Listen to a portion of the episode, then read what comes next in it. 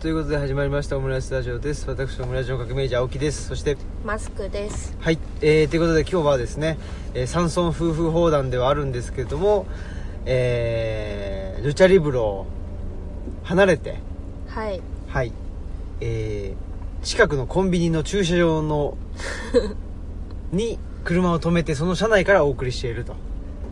いうことですねそうですね。はいあの平たく言えば。はいはい。平たく言え ば平たくないとどういうことになるんでしょうかわかんない。あはあ特にないとい。はいえー、そういうことでですねまあなんでしょう今日はたまたまうーんそれほど寒くないんだけどまた明日からちょっと寒くなるというようなことで、えー最低気温がまたマイナスね、えー1度とか2度とかになるという話を聞いておりますマイナスはちょっともうね寒いですね本当に。うん今日は寒くなかったですよやっぱりうん全然暖かかったうんで、んちょっとそうあのルチャリブロ閲覧室改装工事をうんするんですけど、はいまあそのためにあの慌てて部屋を片付けて物をどかしてるって感じなんだけど。うんまあその作業もそこまでそのああ寒かったみたいな感じもなくできたなって感じです、ねちょっとルルチャリブロ改装は今までは棚作ったりとかあのねえー、と壁塗ったりとかって感じだったけどちょっと今回はあそうですね結構大幅な改装とそうですねわあの私がやるんじゃなくてあの、ね村の大工さんにまたお願いする形でで今日なんかレジェンド大工さんですねそうそうそうだからまた何の話聞けるんだろうって楽しみにしてるんですけどねそう今日木材持ってきてくれてなんか家の周りが木のいい香りで包まれておりますうん、うん、そうですねそもうなんて言うんだろう我々としてはちょっとまあ電気工事が入ってうあそうねでちょっとそれが決まらないとなかなかその大工さんにねあの日程決めれないなとかっていう話をしてたんだけそうどちょっと電気工事工事がなかなかねの、ま、町電気屋さんもちょっとお忙しくてそうですね待ってたんだけどそしたら大工さんが、まあ、ちょっと暖かくなってきたらあの忙しくなっちゃうからあの電気のことはまたあのなんとかするからやっちゃおうみたいな感じで来てくれてそうそうだからなんていうんですかねそのまあ基本としては あの我々の、まあ、ニーズがあって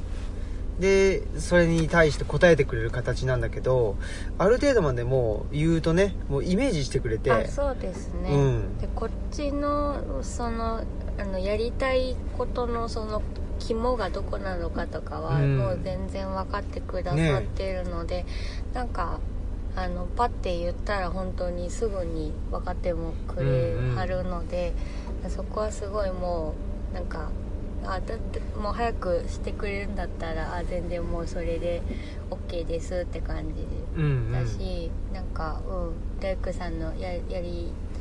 なんかやりやすいようにやってくれたらそ全然こっちは不満ないなって感じですよね、うんうん大満足だなって感じですなのでなんか改めてそのまあルチャリブロがまあできたその裏には確実にあのレジェンド大工中峰さんの存在があったなとそうです、ね、いうのをなんか再認識するようなね、だから、はそうそうえっと今ね「奈良旅も暮らしも」っていうウェブサイトで連載「あの大和レファレンスブック」っていうのをあの村の様子を村の人にお話聞きながら、まあ、文献も漁りながらみたいな連載をしてるんですけど確実に中峰さんは何回か出てくるだろうなっていう感じがしてますねうんなのでねそのあたりぜひえー、ヤマトレファレンスブックの方でねはいあの追いかけていただけたらなと思いますはいそれはあれでしたっけルチャリブロのホームページからリンクがあ貼ってあるんでしたっけああ貼ったかなあのやそれよりも奈良旅も暮らしもってググっていただくのが早いかなとそうなん思だいます、うんうんはいでもリンク貼っといたらいいかもしれないですねあそうそうですねちょっとうんブログかなんかにリンク貼りますねうんはいうんはいということで、えーまあ、近一番の近況としてはその、えーっとルチャリブロ改装工事をするよというところですねそうです、で次の開館が3月14日からですはい2021年か2021年の、えー開館というのはこの3月14日から始まるとそうですいねうところですねなんでその3月に来たいって言ってくれてる人にちょっと改装してからの方がいいですよって言って4月に改装すると思ってたからあなんかちょっと先だけど4月って言ってたんですけど改装がもうしそうなんであうんぜひ来てくださいそうですねまあでもあれですね改装したらうんちょっとまあなんて言うんだろう変わるじゃないですあかはいそこに置く机とか椅子とかをを新調しなくちゃいけないですかねあでもそんなこともないですよ大丈夫今あるものをあでそうなんや行こうと思ってるのでそんなにそこはあんま変わんないうんですね基本的にあの床にやっぱり座るスタイルなんであそうなのうんそうですあよーお座布を置けば十分っすよあそうなんやう、んじゃあゃそのねまあ言ってしまうと今まで畳だったところが、うん板間になるわけでしょでもカーペットあるからああその板間の上にカーペットはを引くんだはうんあ、はあはあ、でソファー席もあるけど、はいはい 基本的には座るその座卓にしとかないと人数がやっぱり決まってきちゃう椅子にするうんうんうとん椅子がないと座れないってなっちゃうのでだから玄関の方もあの玄関今までお蔵主任の主任室だったけど、お蔵主任ちょっと館長室と合わさったんで、すまあねそうねそうそうそう、だから玄関も閲覧室になるんだけどはい、そうだねそこもあの座るうん座卓っていうか、うんあの、ううんんうん直直で座れるようにお座布を置くっていう、うんはいよ予定ですはあすごいということでまあこれを聞いてくれてる人がは分かってくれると思うんですけどもまあ基本的にはルチャリブロのですねその、えー館内の内装とかねそういうのも全てあのマスクさんがねえでもはい内装って呼べるようなほどのもんじゃないんですけどねなんかそういうのすごい得意であのやってやるよみたいな人がいたら全然もうその人に任せたいなっていう感じですうんまあでもねやっぱりほらイメージはあるわけじゃないですか一応ねうんねなのでまあまたあれですね改装が終わったらねそのルチャリブロのまた改装したあのーまあ、改装するにあたってのねそのイメージっていうのをまたね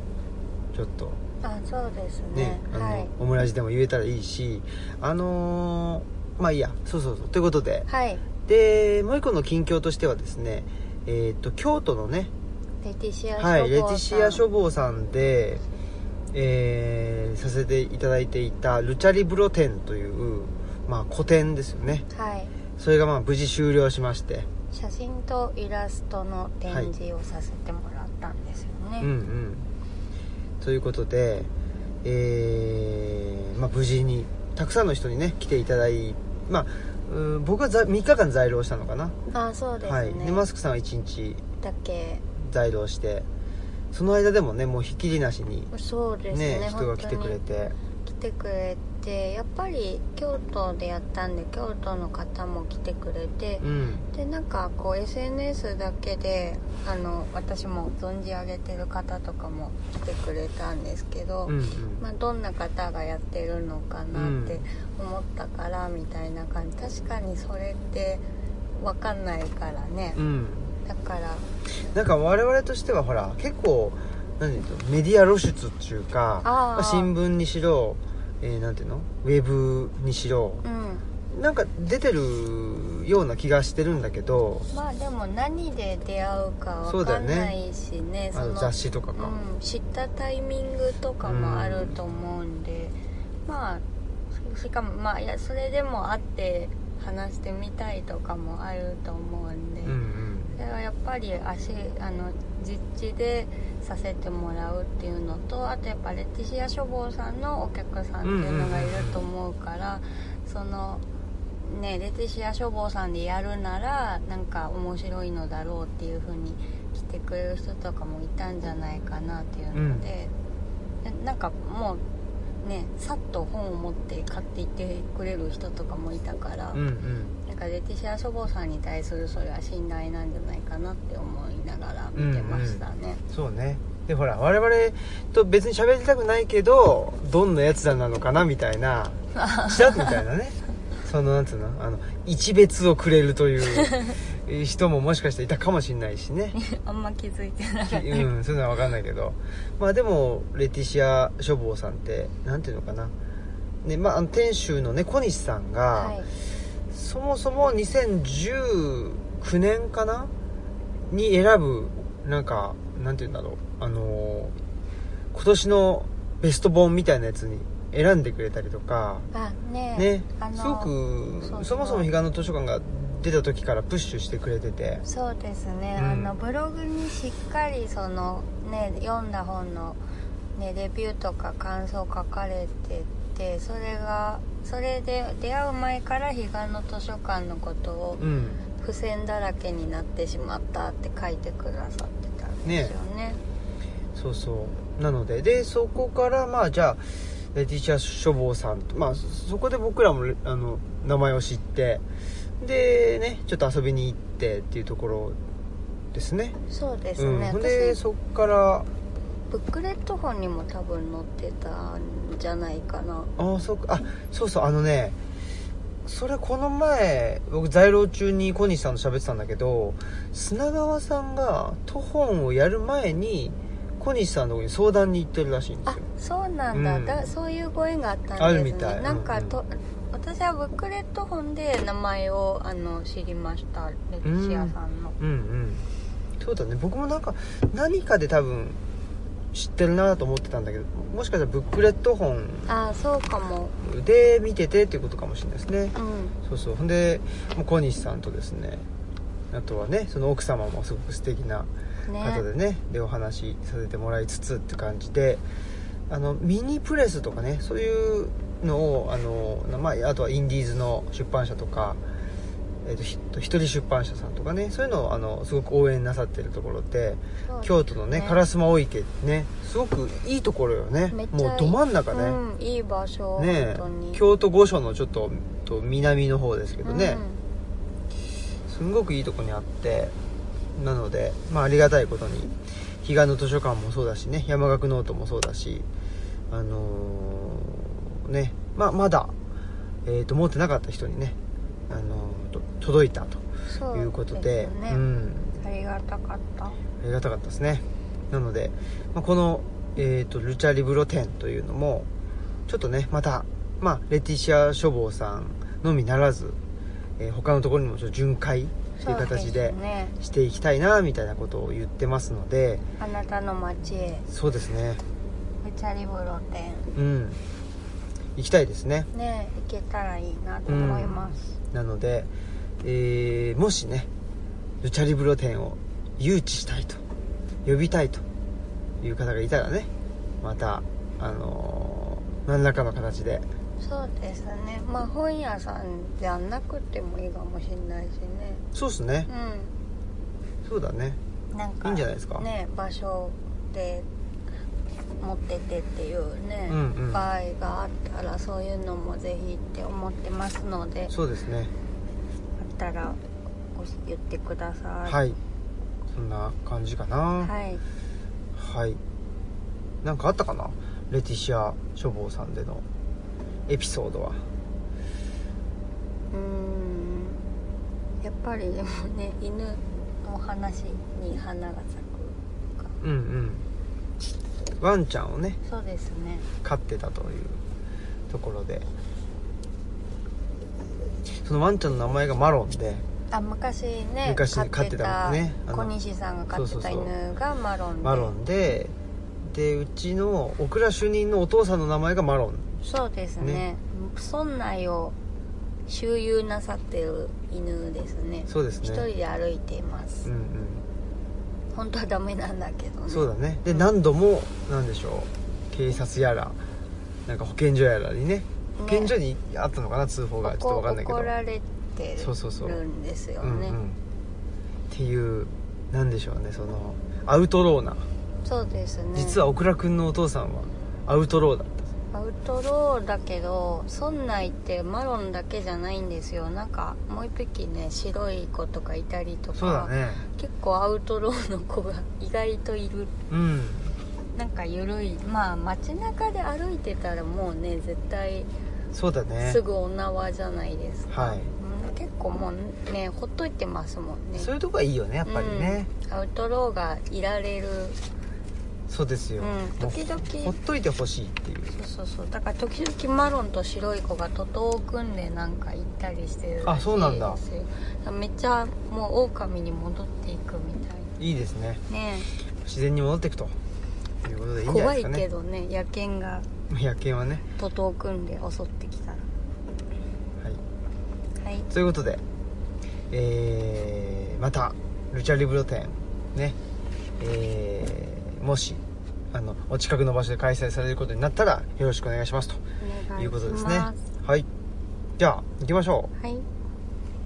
お便りスペシャル、お便りスペシャル、お便りスペシャル、お便りスペシャル、お便りスペシャル、お便りスペシャル。はいということでお便りをねなんなんすえー瓶何通か何通かいただいただいいてているますということなのではいじゃあもうどんどん行きましょうはいオムラジネーム発酵バターさんから、い、つもありがとうございますはい革命児様マスク様こんにちはオムラジ7周年おめでとうございますそうだそうだ7周年なんですね聞いてくれたんですね、聞いてくれてありがとうございます、新しい本もご出版予定とのことで喜ばしいことが続きますねオムラジを聞くといろんな本が読みたくなってきます最近では網野義彦さんと鶴見俊介さんの対談本を読み終えました日本日本人日本史と大枠で問われるとなんとなく縁もなく地続きでもないとぼんやりしがちになることを思い出してしまいましたただ単に自分が生まれも育ちもバラバラで方言も話せないことが原因かもしれませんが他の網の本も読み進めてみますところでここ数ヶ月でおっと思ったことがありますえーまず1個目は第 23, 第23回三浦淳賞う上ん、ニューラジョン 弱い誰だごめろうんなさいこ誰だのろう第23回の三浦淳賞がジョンヨーコのああでちょっと先合わさっちゃったんですね先走っちゃはっい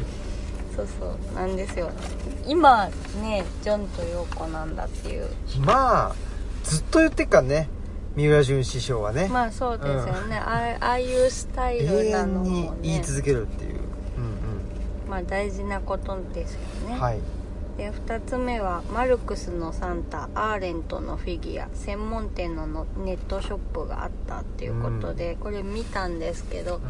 確かにマルクスねもじゃもじゃだから、まあ、しかも赤いっていうああ確かに なんかいろいろうまいなと思っちゃったしあとねアーレントのフィギュアって聞いて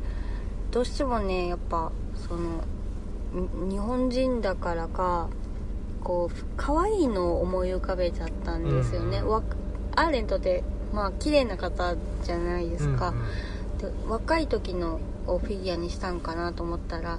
全然そんなこともなくて、うんなんかもうあもうあの研究者のアーレントだなみたいなだからすごい、あの結構その往年のねそうですね、あのタバコふかしてる横顔が有名なねあのあの頃の感じですよねそうです多分ねねだから本当にアーレントのそのなんだろうその人の歴史を分かってフィギュアにした感じがするとう、いうんか、あの多分あれじゃないですかあの、えー、とエルサレムのアイヒマン書くぐらいの、うんかもしれない、ねあの白髪でみたいなねそうそうそうだからああやっぱすごいなと思ってなんかちゃんとそういうのがあって作られてるものなんだなって思いまあしあたで3番目寅さんの車屋のモデル高木屋が日本橋高島屋の割といい場所にあったあ高島屋にあるそうなんだひ 一人なんか一人で読んでつあのつぶやくみたいなちょっとえ高木屋さんが、いはい今言った読んだ通りですよ、はい、高島屋にあるんだねと思っうんうん、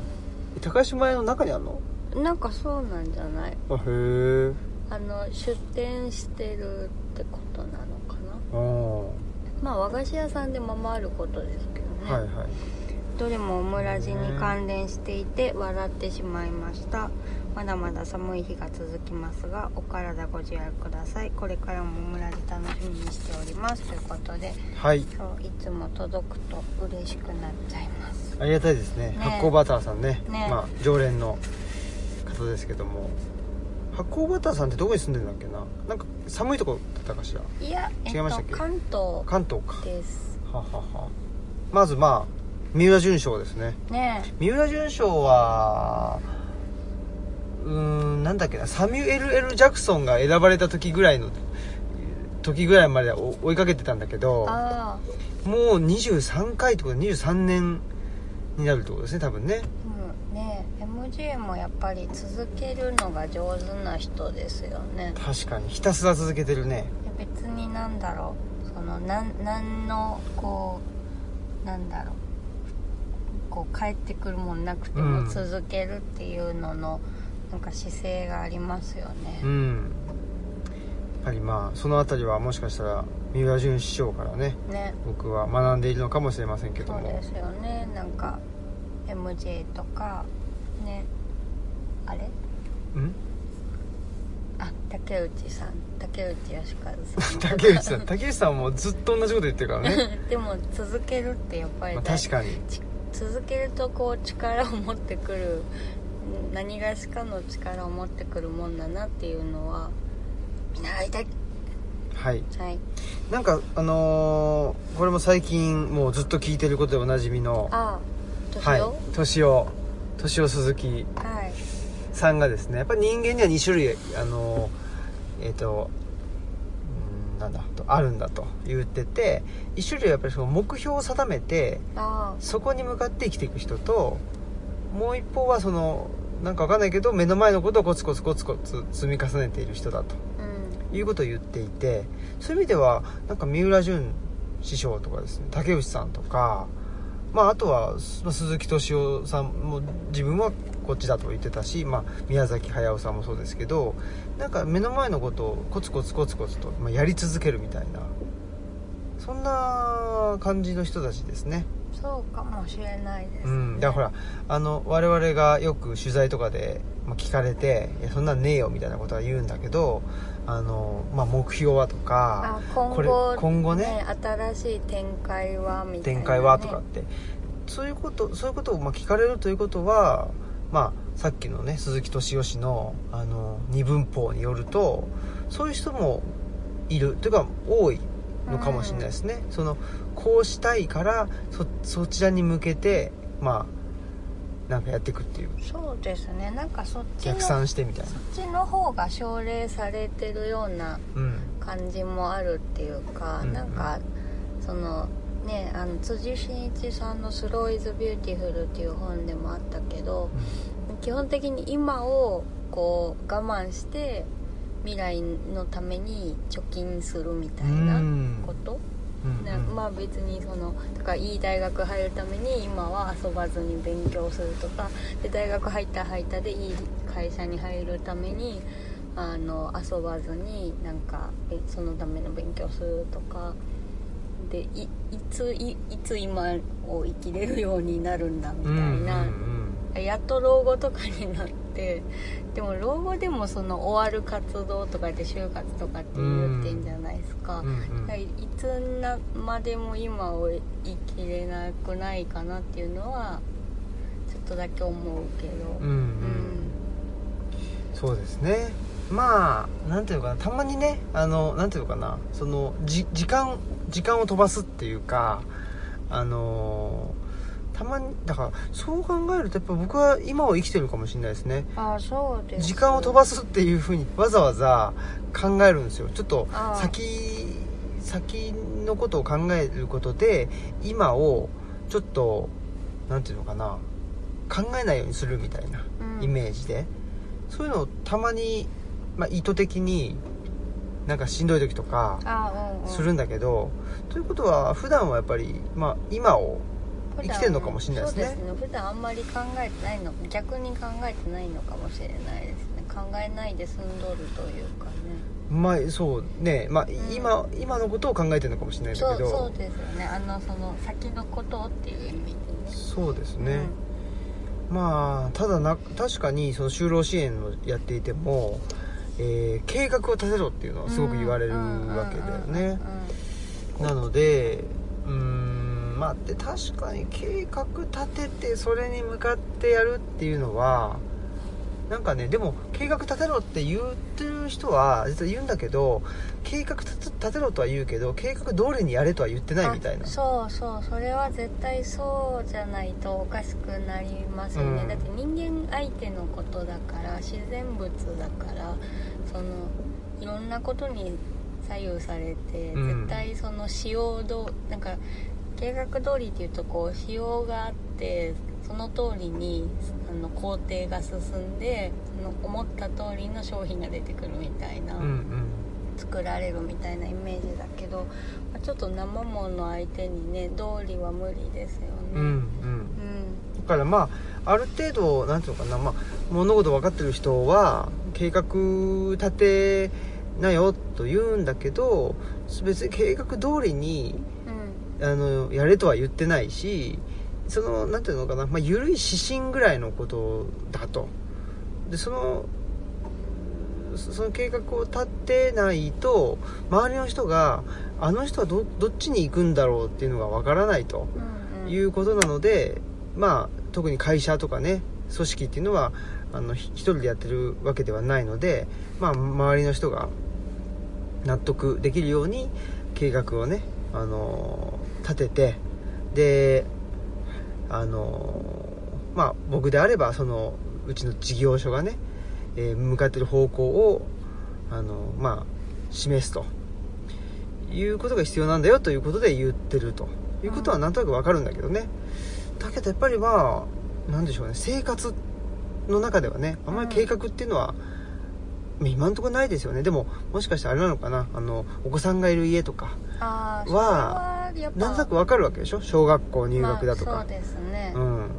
高校受験だとかそれがまあ目安には絶対なりますなよるねですよねなるし、えー何そういう時に、まあ、最低でもいくらかかるとかそういうことがやっぱり出てくるもんね絶対そうですうよねんそうするとやっぱりどうしてもなんていうかな計画っていうことが出てくるかもしれないですねまあそうですね、うんそれはそれはあの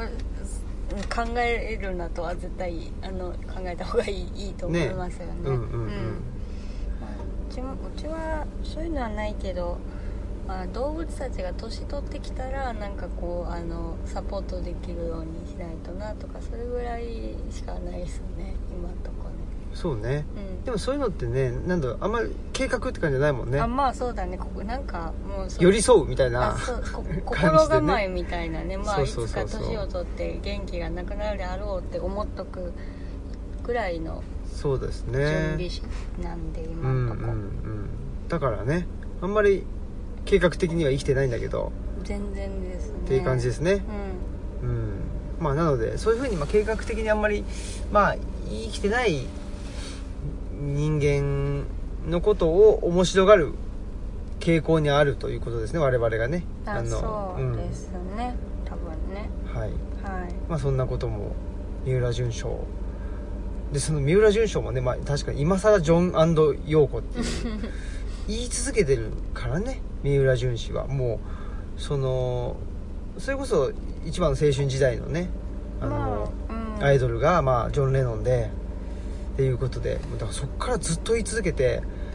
言い続けてるにもかかわらずなんて第1回三浦淳賞ではなくてなぜここで三浦あのジョン陽子なのかみたいなう部ん分も含めて、まあやっぱやりっぱり不思議ですねでもまあコロナもああるしそういうことも含めてなんじゃないかなっていうのはねなんとなく表を読んでてうん、忘れちゃったけど なんとなくすいません、はい忘れちゃったで、まあ、ジョン陽子といえばですね我々があの出しているリブロレビューのはい表紙が実はジョンヨーコであるとそうそいうことですねうそうそうあんまりね、言っあの言ってないんですけど言ってないしそんなにジョンヨーコに対してのなんていうの、うんねあ、なん思いとか造形とかあまりない深くもないしそうなんです、ねいごめんなさいよく知らんっていう知らないよねっていうんでまああれはねブックレビューというん、あそううねですねあどのっちかとリブロレレビューの、うんまあ、オマージュを捧げてですねちょっとあの元ネタみたいな、まあ、本があってその表紙がジョンヨーコなんですねそうですねだからそのジョアン・ド・ヨーコに対してというよりはあの雑誌を作ったねうん人とか、まあ、その時の流れとかその時の時代とかでかなんかじなんだろう神戸から発信するっていうことだったりに対しての、まあ、気持ちみたいなとこありますよね。うんんうん 神戸から発信するあんまあそのあなんブかそッのクレビューからな地方からそのあああとあの時代に東京じゃなくてあ神戸から雑誌を出してたっていうことはいはがい普通ないことだったわけじゃないですかあうんうんなんかまなんかでもあれでしょそのまあ何今の話は、まあ、ゲットバックサブあはいの中でも書かれていて、まあ、そのゲットバックサブっていう本をね北澤夏夫さんという方が書いてその本がにすごく、まあ、我々は感銘を受けたりしてて、うん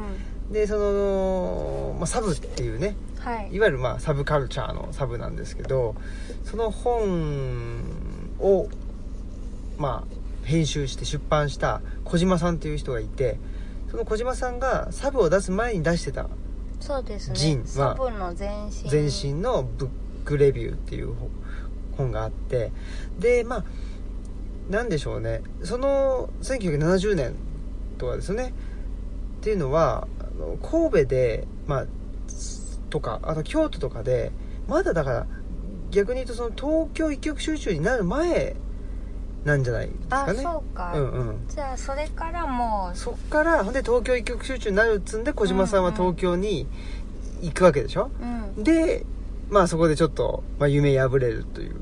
ねことになるんでだからそういう意味ではやっぱりサブカルチャーと地方発信っていうのは結構リンクしてんじゃないですかねああそうかもしれないですね、っていうんでそういう意味で何ていうかなサブカルチャー的であり地方発信的であるっていうのであの我々はそこにあの影響を受けてで、えーまあ、リブロレビューという雑誌も出したよということですねそうですねはいで、まあ、その表紙がジョンヨコだったよということでしたでおすいませんはいであと何でしたっけねあえっとあでまあアーレントとねマルクスのね、はいっていうのはま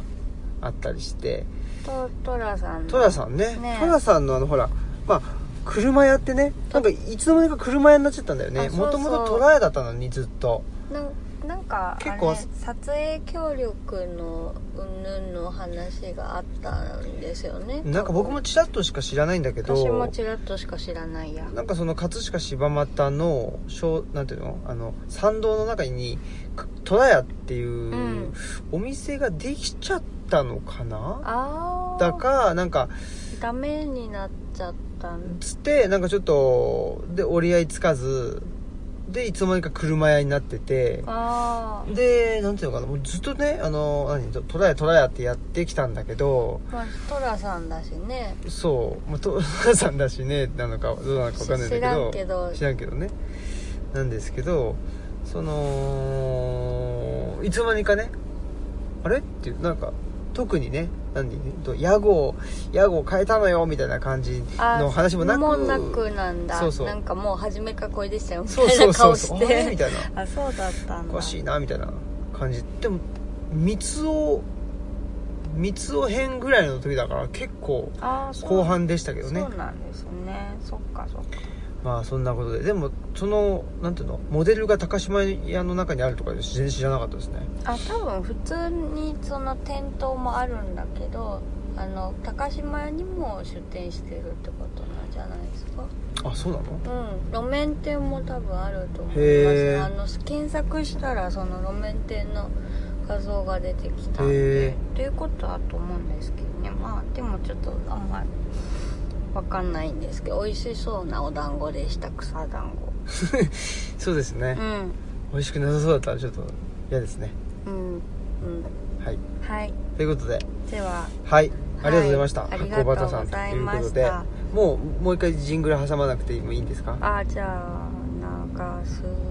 わねあぐら、あぐら、あぐら、あぐら、あぐら。えらいシンプルなオクラオクラっていう今日はねお留守番なさってますそうでねすはいはいおもじゃあ次お願いします、はい、オムラジネーム高田純三さん会社員の方ですっていうかしはいいつもありがとうございま すそうですね 今日は常連さん祭り常連祭りですねだったね、こんにちは高田純三ですオムラジ7周年おめでとうございます7周年会の山村夫婦を夫婦砲弾で 語られていた話の持ちの長さは自分にも思い当たることでした話題を早く語ることを競っている雰囲気が世間にあって、ま、近年ますますその傾向が強くなっているように感じます僕の場合に話の持ちが長いのは、えー早く語ることができなくて自分の中に話題を持ち続けているからだと思います周囲にとってはもう終わったと思っているところに話を持ち出すからですは一緒一緒です話のタイミングは大切ですが人から遅いと思われると感じたとしても話を切り出した方が良い場合があると最近思えるようになってきました自分は早く語れないと、えーえー自分は早く語れないと諦めたからですし多くの人が早く語れるわけではなくて多少タイミングが遅くても自分が思うほど変ではないと思えるようにもなったからです多くの人が手早く物事をできるふりをしているのだから彼岸の図書館のオンラインツアーの磯野真帆さんの回で聞いたほとんどの人が高速道路を速く走る車でもないのに高速道路を走るふりをしているという例えが助けになっています高速道路を走るふりをしていないと所属している世界にいられない現実や恐怖にとらわれているからと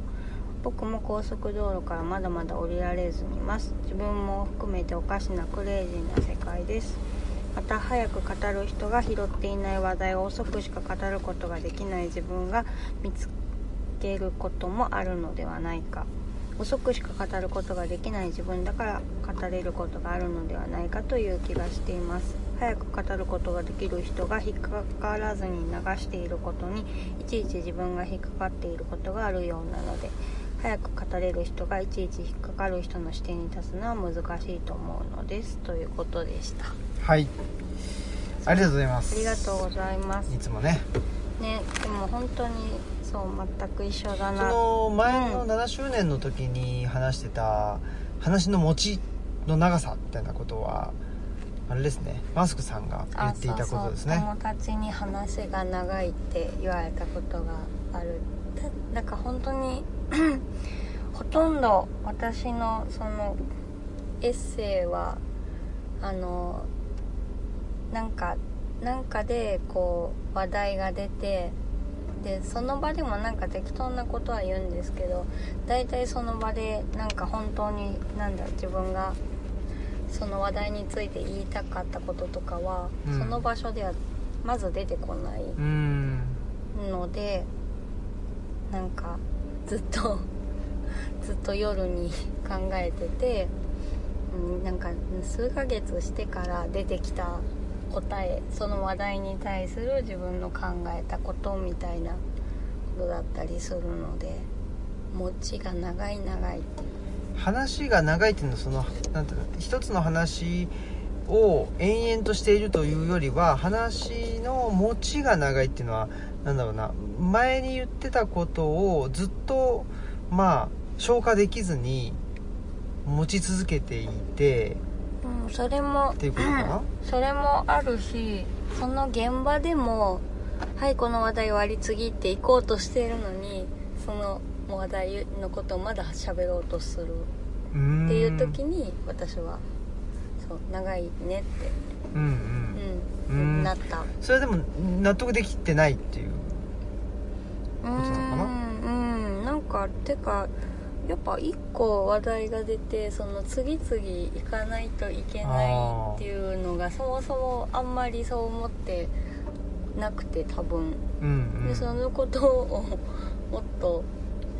考えたいとかうん深めたいとか思ってたんだけどうんそういうことじゃないかなだからそもそもね前も言ってたけど話す目的とかが多分違うその時点から違ってたのかなって感じですねそれもう本当に高校生とか中学生とかそれぐらいの時だったと思うんですけどねんそのえー話が長いって言われたのがあそうはいふんふんふんふんうーん僕はあんまり話が長いというふうには言われたことはないんだけど、うないけどなんだ、まあ、さっきの話じゃないけどなんか同じことをずっと言ってるっていうのはんあありますすねねえそうですよねでもなんかねやっぱりでもそんなにそそんなにどんどん切り替えたりとかうん違うことを言わないといけないもんかねっていうのがねそもそもがって思っちゃいますよねでも磯野真帆さんのあの高速道路の話は結構いろいろんないろんな人じゃないけど あの他にもそのうん聞いた人でそのことをかあの感想と言って書いてくれてる人がいたりしてで結構やっぱりみんなすごい分かりやすかったしあの話印象深かったんだなっていう感じがしますうん、うんあれはでもどういうことだろうその高速道路にはい乗りたくないのにそのスピードで走んなきゃいけないくなってしまってるっていうでももうそうのかな乗る乗らないっていうよりもう社会がもう高速道路だからもういるんじゃないですかそこにそれでなんかでもそのなんだろう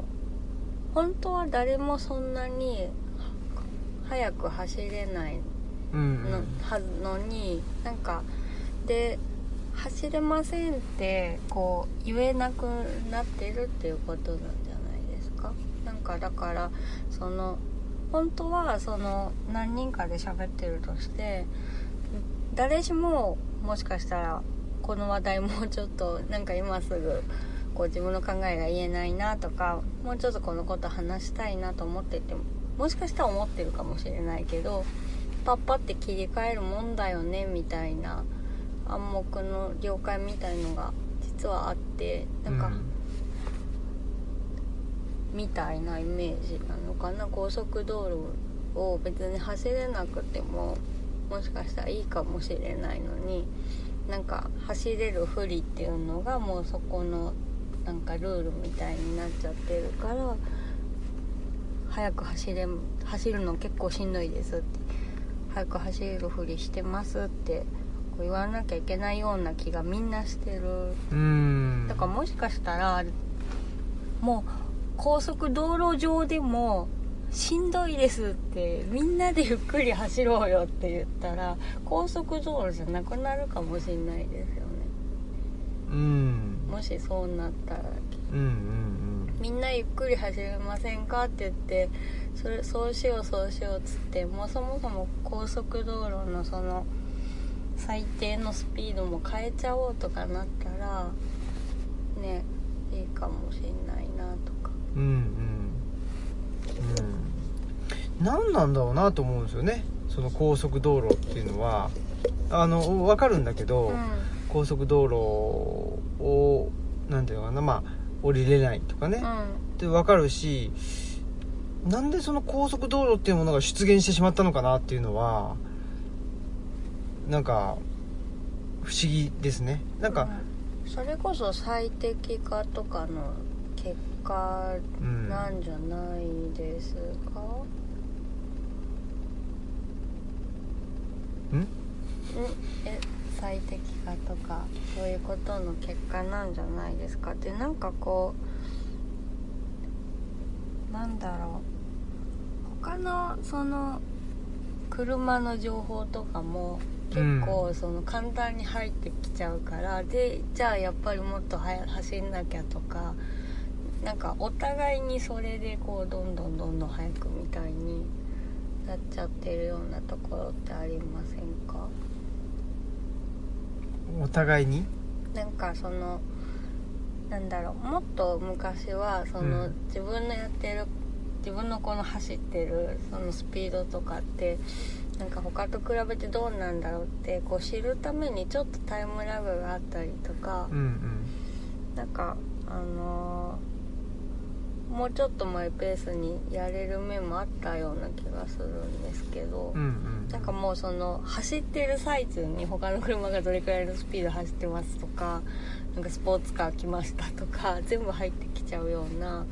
感じになってきたからじゃあ自分もそのスピードに乗らないととか思ったりするのかなとか、うんそそれはえっと SNS ということですかあとかまあうんうんうんうんうんううんんそうそういうところもね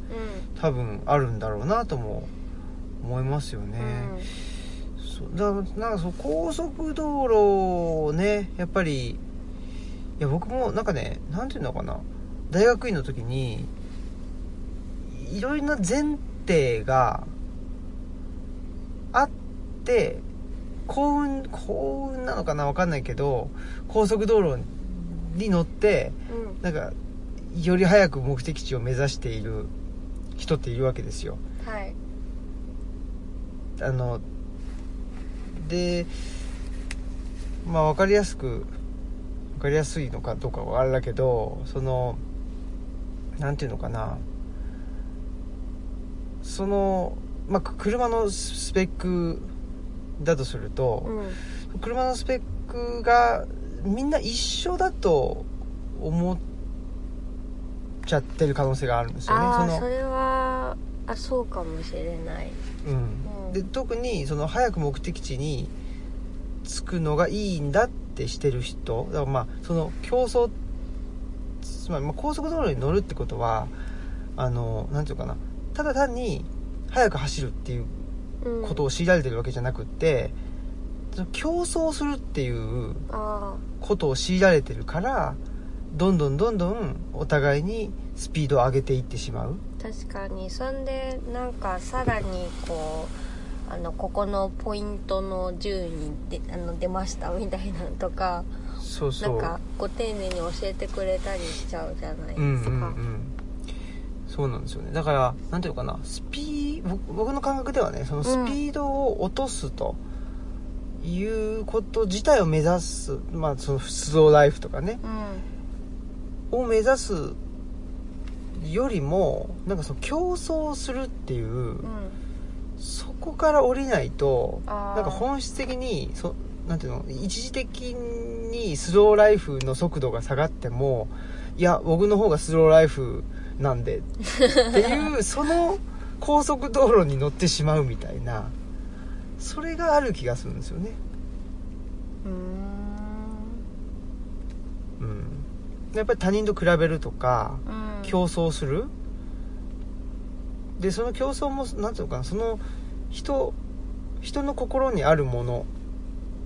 っていうふうにはあんまり考えてなくて僕はうんその社会社会がそう競争させることによってより良くなるっていう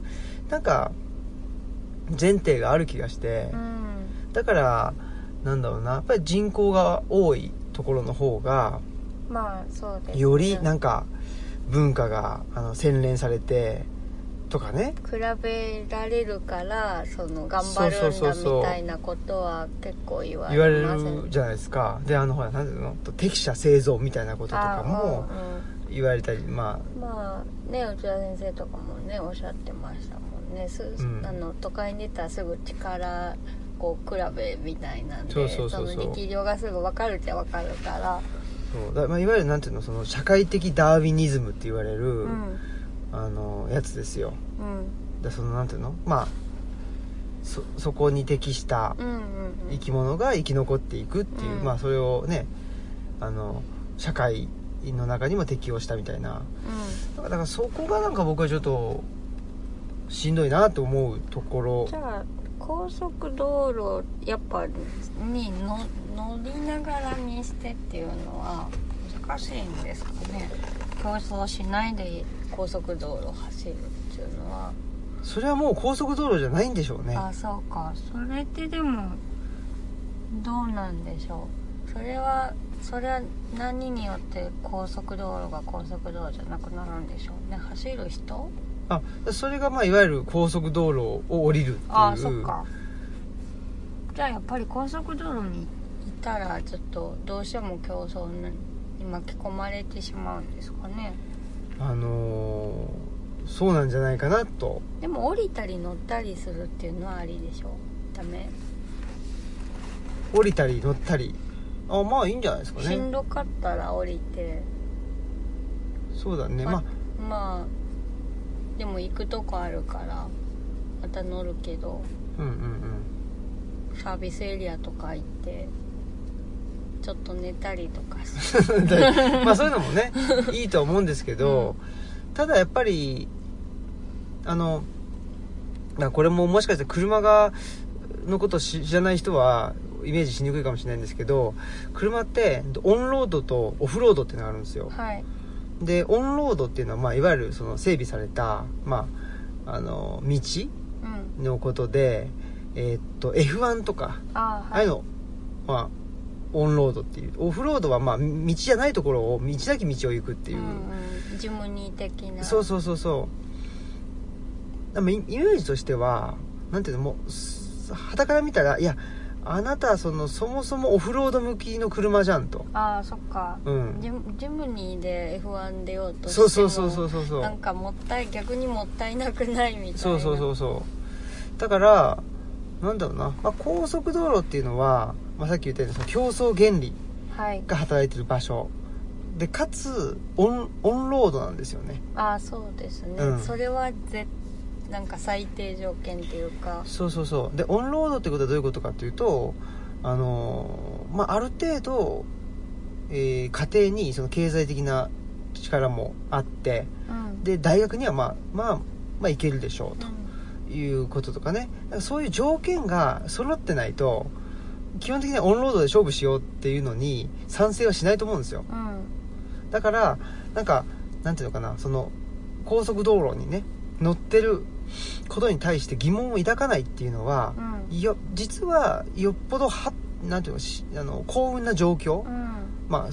そそれが本当に幸運かどうかは別として、うんなんかまあ人より一般的には恵まれているとされるような状況にあるとその高速道路に自分がいることに対して疑問も持たないし、うんうんあのーよっしゃまあこの勝負、まあ、世の中とフェアなんだからみたいなことをさっと言える、そうですねまあだからそれがね天童さんの言う早く語ることができる人だそうそうそうとそう思うんですよねでやっぱりそういう人には見えてないものっていうのが、うん高速道路しんどいなって思ってる人には多分見えてるのかなっていうのはすごいそう思います、そうですね、うんそうそうなのでまあサービスエリアでねあのひあの一休みとかっていうのも、まあもちろんいいんですけどでもやっぱりなんと、まあ、自分はね、まあ、ジムニーなのか K なのかみたいなことでで K だったらねあの奈良みたいな古い町並みあの細い道を行くのは K の方がいいわけじゃないですそかうですねあんまうん車想定して作ってないねみたいな道ですから、ね、そうそうそうそうとかねあとはまあ何ですか、うん、と岩場とか砂利道とかだったらジムニーの方がいいわけだし、うんやっぱりそういう意味ではその自分はどんなまあ車なのかでそれによって、まあ、決してこのなんていうかな社会の中では、まあ、高速道路のおー中で、えー早く目的地に着くのが、あのー社会的成功と言われてるけどもそうじゃなくて、まあ、自分なりのうんあの成功っていうんですかね、えーそれはやっぱり自分が、まあ、車の比喩で言うならば自分がどういう車なのかというおその自己、まあ、いわゆる自己理解みたいな部分とセットなんじゃないですかね。なるほどうね、ん、その自己理解なしにしてなんか絶対的な成功うんうんがあるっていうのはないだろうしね確かにだからやっぱり早く走れるかどうかっていうのもなんかちゃんと見たらみんな全然その搭載してるエンジンとか違うからそうそうね無理な話比べるのがそもそも無理な話だっていう感じもありますしねそうですねう、んうん、なので、まあ、そういう意味ではその話のねあの持ちの長さとかもそうだし話すスピードとかもそうだと思うし話す内容とかもなんか絶対的に正しいものがあるわけでもないし、そのまあだから今だといわゆるなんつうのそのビジネス用語をあー散りばめてなんか賢そうに見せるみたいなのがでなんつまあ、それこそねわいろんな話題を知っているうんうんうんっていうのがわかんないけどまあ一般的になんかちょっと、えっと、賢そうに見られるっていう形なのかもしれないけどそんなんはまあどうでもよくてどっちかというとやっぱり自分に合った話のうーん話題選びとかあとは話すスピードとか、えー話すと語彙とかそういうものをまあ見つけてであとは話す相手をね、あのー見つけるっていうことが、まあ、先決その自分にとっての成功にとっては先決なんでしょうね。ね、でもなんかこうやってねオムラジにお便りもらってそれを一緒に考えてっていうのは、まああの直接お話ししてるわけじゃないけど対話だと、うんうんうん対話の一つの形だと思うんでなんか私らとか純三さんとか発酵バターさんはこの話し方のペースとかもう合ってんじゃないかなって思いますよね。そうですねそうそうそうだからああれよね対話っていうとなんかポンって言ってポンって帰ってくるって思うんだけど、うんこれだいぶそうそうそう遅いよねなんか平安時代の対話ね文のやり取りみたい な、うんでも結構私もそのすごい仲のいい友達とかだと手紙でやり取りとかしたりしてるので、それぐらいがちょうどいいかもしれないですねねえなんかだからそれ本当にそうよねなんかうん僕なんかはほらあのトークイベントとか結構好きだかうんら、ね、そのその瞬間に何を考えて何を言うのかみたいなところの快楽うんうんうを感じやすいような人間でもあるのでそういう意味では何ていうのかなまあそそれははっきり言って高速道路をね走ってるうところにもねあの、うん通じるところがあるんかなとも思うんですよまあでもそういう場面ではうね。ん、まあでもそそれそのとそれのその目的とあのまたなんか違いますよね文章を書く時文章を書くのはもっと深まるって言ってたじゃないですか、でまたそれを読んでくれた人が何か感じて投げてくれてっていうのとまたなんかそれぞれ目的が違う感じうんうんうんがしますよね、そうですねうんあのねさっきの競争原理のあれで言うとねやっぱり人に勝とうと思って喋ってるわけじゃないんで、うんうんうんそれは確かに違いますね。ねだから、うんなんかまあ両方できるんだったらね全然それはその目的に合わせてうとんか目的地に合わせて、ね、使い分けれるからそれはいいことなんじゃないかなって思いますね、確かにね、うそうかもしれません。んねまたなんかいろいろ考えたら教えてもらえたらなと思いますはい、はいそうですね。お便りありがとうございました、ありがとうございましたまああれですね、うんこれをちょっと企画としてやってんのが土着への処方箋とあいうそうやですねつかなでまあ一応やっぱり本を介在してその対話をするみたいな感じですよね。そうですうね、なのでまあそれは、えっと、関消防さんのね、えーサイトから飛べるのかなとノートでやってるんですよねん、あそうですねははいい、なのでまあ彼岸の図書館をね出版してくれた関消防さんのホームページをちょっとチェックしてほしいなということですねもう全何回ぐらいだよ7回8回やってんじゃないもあう多分そうですね。ねですんではいまあ純三さんのお便りにねお答えしたのも確かうん、あそうです、ね、あったような気がしますねはい、うんそうですそうですということではいはいまあおオムラジにねえー、土着への処方箋にも使っていいよみたいな感じで、あ書いて書いてくれてたらねうんはいそれもんなこと使わせてもらうんでできるのでそうですね、はいそれいいですねよかったらお便りお待ちしてますはい、はい、じゃこの番組は、図書館、パブリックスペース、研究センターなどを内包する、人文地の拠点、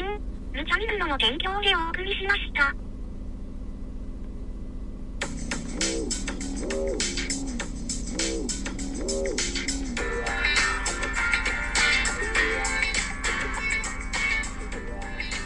はいえ